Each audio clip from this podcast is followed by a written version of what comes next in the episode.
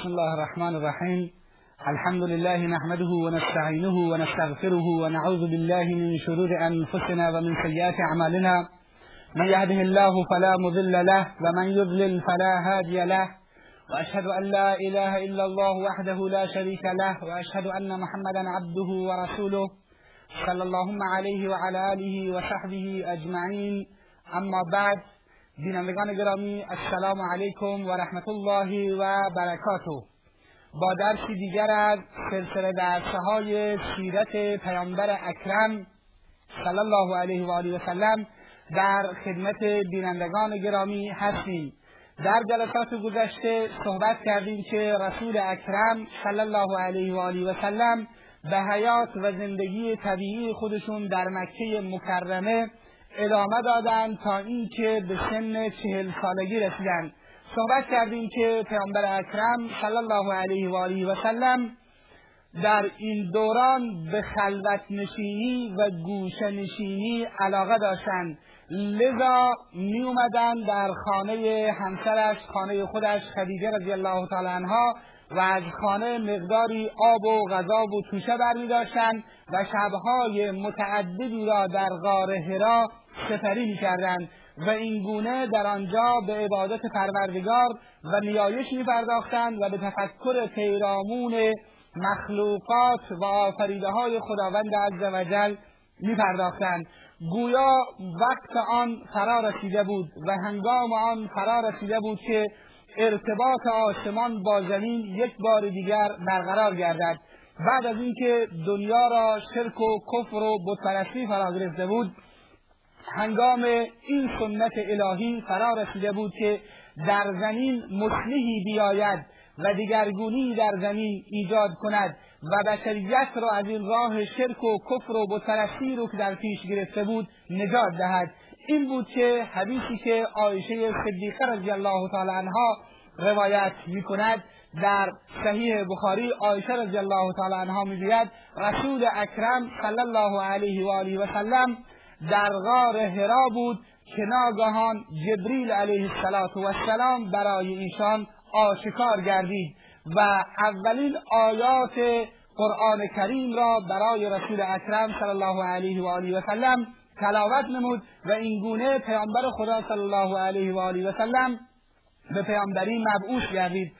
شکلش به این صورت بود که جبریل امین نزد پیامبر اکرم صلی الله علیه و سلم در غار هرا آمد و به پیامبر اکرم صلی الله علیه و سلم فرمود اقرا بخوان. رسول اکرم صلی الله علیه و آله و سلم فرمود ما انا بقارئ من خواندن نمی‌دانم. پیامبر اکرم صلی الله علیه وسلم می‌گوید جبریل مرا گرفته و فشار داد و مجددا رهایم کرد و فرمود اقرا بخوان. گفتم ما انا بقارئ من خواندن نمی‌دانم. و این کار رو برای بار سوم هم تکرار کرد. یعنی بار دیگر مرا در بغل گرفت و محکم فشرد و بعد از اینکه بار سوم رها کرد فرمود اقرأ باسم ربك الذي خلق خلق الانسان من علق اقرأ وربك الاكرم الذي علم بالقلم. بخوان به نام پروردگارت. اقرأ باسم ربك الذي خلق بخوان به نام پروردگارت که آفریده است. اون پروردگاری که انسان رو از علق از خون بسته آفریده است. اقرأ و ربک الاکرم. بخوان به نام پروردگار بهترت و شریفت. الذی علم بالقلم. اون خدایی که با قلم آموزش داد. و این گونه این اولین آیات مبارکه سوره اقرا بر نبی اکرم صلی الله علیه و آله و سلم نازل شدند پیامبر اکرم صلی الله علیه و سلم بعد از دیدن این صحنه دچار وحشت گردید و دچار ترس گردید و از اونجا غار هرا را رها کرد و به سوی خانه نزد خدیجه رضی الله تعالی عنها آمد. وقتی که نزد خدیجه آمد فرمود زملونی زملونی مرا بپوشانید مرا بپوشانید. این آیات ثقیل و سنگین قرآن کریم بر رسول خدا صلی الله علیه و سلم برای اولین بار نازل شده بودند و رسول خدا صلی الله علیه و آله و سلم هم چنین صحنه ای را تا کنون ندیده بود.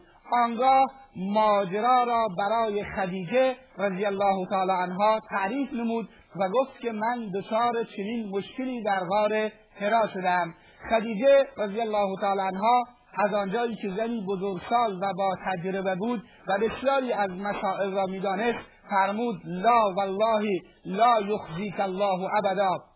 هرگز خدا تو را رسوا نخواهد کرد. خداوند کسانی را در دنیا رسوا می کند که دنبال کارهای زشت و بد باشند. کسانی را رسوا می کنند که نیت و کینت ناپاکی داشته باشند.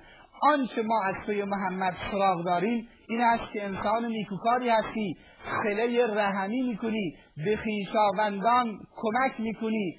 به داد انسانهای مظلوم می‌رسی و کارهای نیک در جامعه انجام می‌دهی. در نتیجه مطمئن باش که خداوند تو را رسوا نخواهد کرد و این ماجرایی که برای شما اتفاق افتاده است مشکلی رو برای شما پیش نخواهد آورد. بعد از اینکه خدیجه رضی الله تعالی عنها رسول خدا صلی الله علیه و سلم رو دلداری داد و دلجویی نمود و ایشون رو پوشید بعد از اینکه ترس رسول خدا صلی الله علیه و آله و سلم برطرف گردید خدیجه باز هم به این اندازه اکتفا ننمود بلکه رسول خدا صلی الله علیه و سلم را برداشت و نزد پسر امویش ورقه ابن نوفل که در زمان جاهلیت مسیحی شده بود و به دین مسیح گرایش پیدا کرده بود و علم و دانش اهل کتاب و مسیحیان نزد ایشان بود رسول خدا رو خدیجه رضی الله تعالی عنها نزد ورقه ابن نوفل برد و در آنجا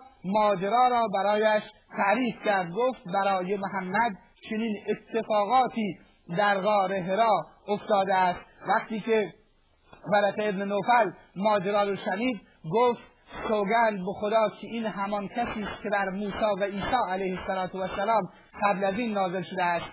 این ماجرایی را که شما تعریف می‌کنید این ماجرای پیامبران هست و قبل از شما همین جبریل علیه السلام بر موسی و عیسی نازل شده است.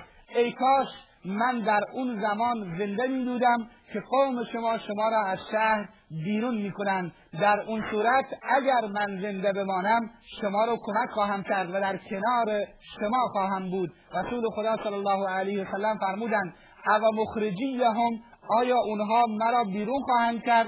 از شهر بیرون خواهند کرد؟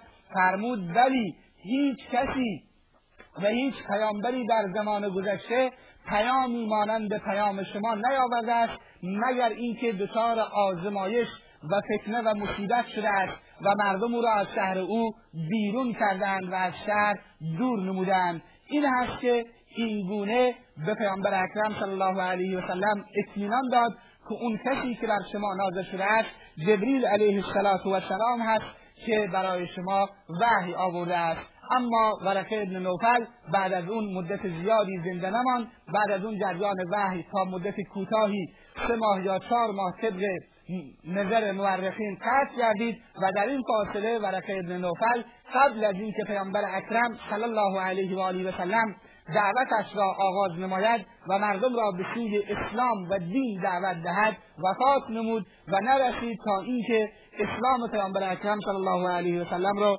دریابد و مسلمان شود.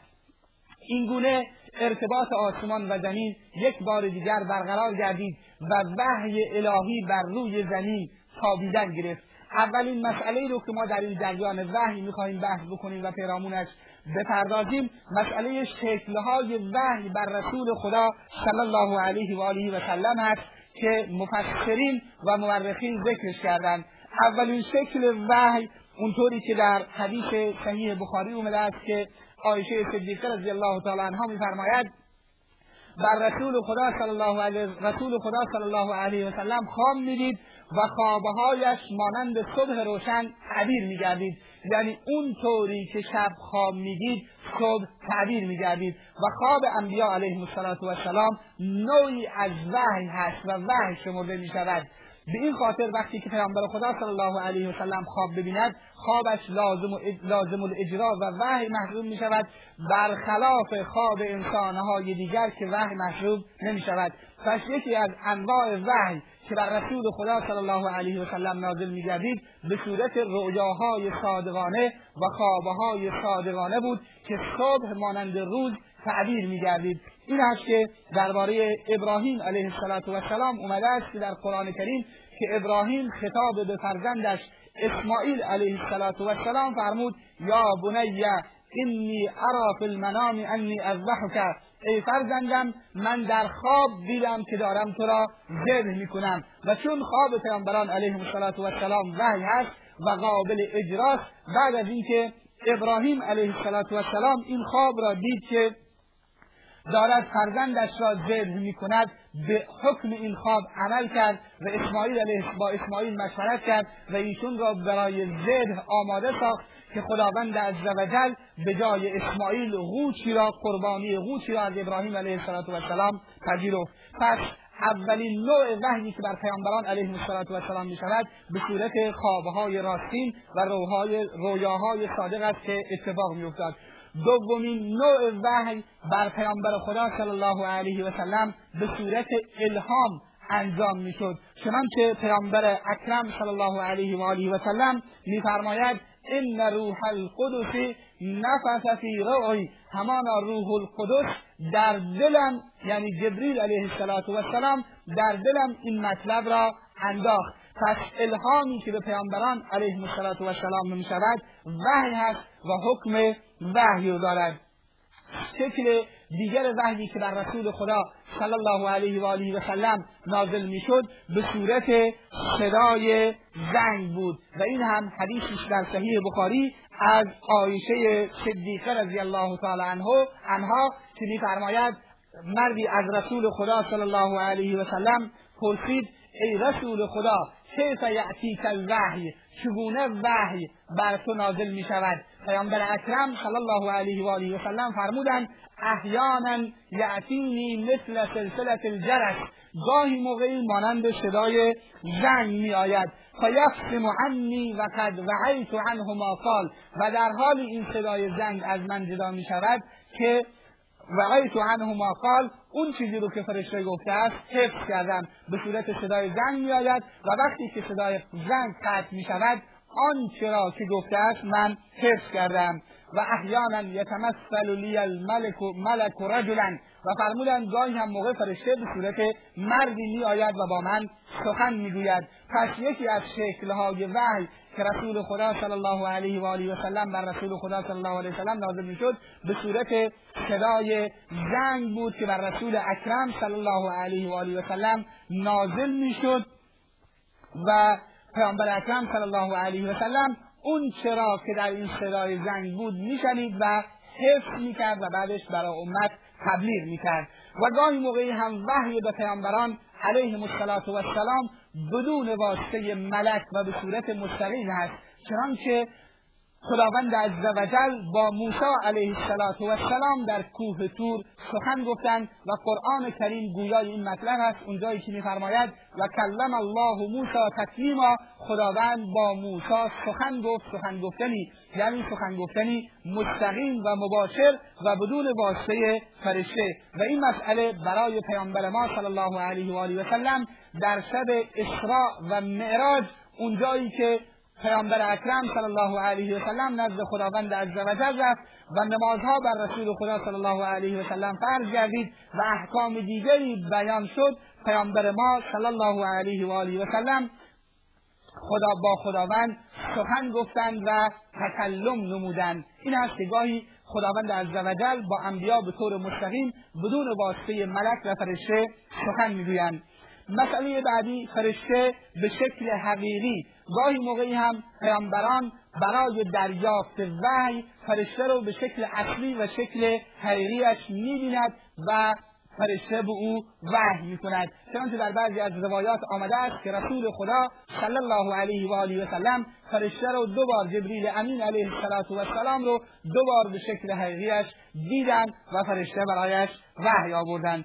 گاهی موقع هم مورد ششم وحی بر رسول خدا صلی الله علیه و آله و سلم این است که فرشته به صورت شخصی نزد رسول خدا صلی الله علیه و آله و سلم می آمد و با رسول خدا صلی الله علیه و سلم سخن می گفت و گاهی صحابه هم او را می‌دیدند. چنانچه در اون حدیث معروف جبریل اومده که عمر بن خطاب رضی الله تعالی عنه می‌گوید ما روزی نشسته بودیم اذ علینا رجل شدید بیاض الثیاب شدید سواد الشعر لا یرا علیه اثر السفر ولا یعرفه منا احد. تا آخرش میگه مردی با لباسهای بسیار سفید موهای بسیار سیاه که هیچ گونه اثر سفری در او دیده نمی‌شد اومد خدمت رسول خدا صلی الله علیه و سلم و سوالاتی را مطرح کرد و رسول خدا صلی الله علیه و سلم پاسخ دادند.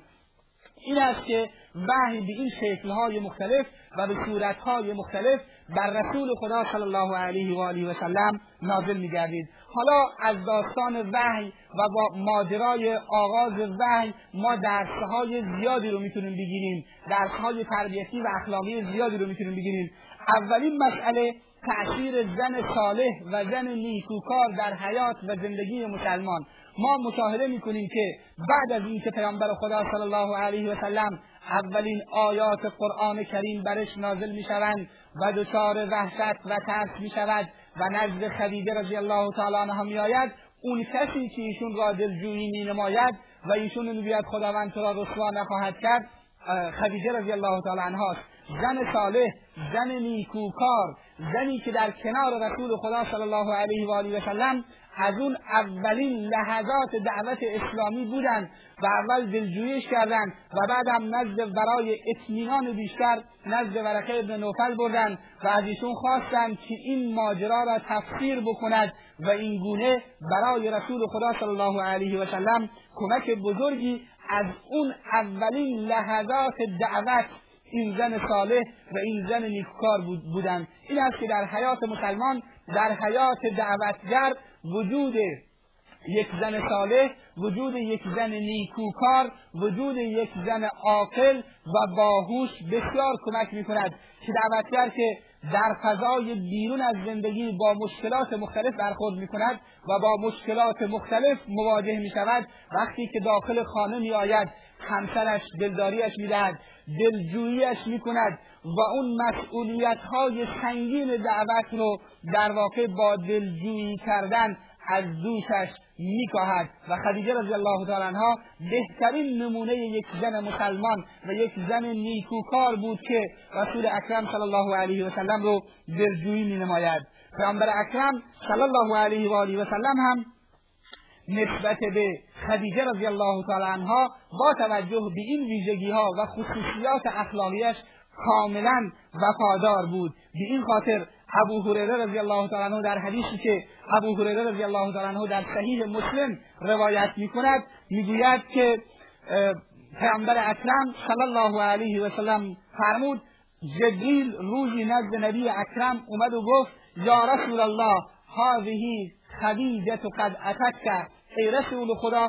این خدیجه است که نزد تو می آید ماها اناء فیه طعام او شراب ظرفی همراه دارد که در ظرف آب یا غذا هست. فاذا هی اتتک فقرع علیه السلام من ربها. وقتی خدیجه نزد تو اومد از جانب پروردگارش بهش سلام برسون به خدیجه بگو پروردگارت به تو سلام میرساند و منی همچنین از جانب من جبریل هم سلام برسان و بشرها به بیت فی الجنت من قصب و به ایشان بشارت بده به خانه در بهشت از لولو که لا نصب فیها لا صخب فیها ولا نصب که در این خانه هیچ گونه سر و صدا و هیچ گونه چیزی که باعث ملال و خستگی شود وجود ندارد. این است که خدیجه از اونجایی که زن نیکوکار بود و در کنار دعوت بود خداوند در دنیا ایشون رو بشارت به بهشت دادن. همچنین عایشه صدیقه رضی الله تعالی عنها می‌گوید پیامبر اکرم صلی الله علیه وسلم به هیچ کس به اندازه خدیجه احترام نمیگذاشت.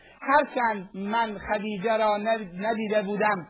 و زمانی که من در همسری رسول خدا صلی الله علیه و سلم بودم خدیجه وجود نداشت ولی به هیچ کس به اندازه این که برای خدیجه به غیرت می آمدم به غیرت نمی آمدم رسول خدا صلی الله علیه و سلم بعد از مرگ خدیجه هم احترام ایشون رو حفظ می کرد می فرمود آیشه می فرماید هرگاه گوسفندی را می کش قسمتی از گوسفند را در میان دوستان خدیجه تقسیم می‌کرد. و وقتی که من گفتم ای رسول خدا حاله دختر خویلد خواهر خدیجه رضی الله تعالی عنها هرگاه وارد می‌شد پیامبر اکرم صلی الله علیه وسلم خوشحال می‌شد. چون صدایش صدای شبیه صدای خدیجه بود. فرمود اللهم حاله بار خدایا این حاله دختر خویلد هست. و پیامبر اکرم صلی الله علیه وسلم در کنار این زن با وفا من تا اینکه این زن در سال دهم بعثت وفات نمود. این درس رو به ما میده آغاز وحی که تأثیر خدیجه رضی الله تعالی عنها در حیات پیامبر اکرم صلی الله علیه و آله و سلم چقدر زیاد است. این گونه وحی بر رسول اکرم صلی الله علیه و سلم در غار حرا در حالی که رسول خدا صلی الله علیه و سلم به چهل سالگی رسیده بود و می‌گویند انبیا علیهم السلام در چهل سالگی به پیامبری مبعوث می‌شوند پیامبر اکرم صلی الله علیه و سلم به پیامبری مبعوث گردید و اولین آیات سوره اقرا بر رسول خدا صلی الله علیه و آله و سلم نازل گردید. السلام علیکم و رحمت الله و برکاته.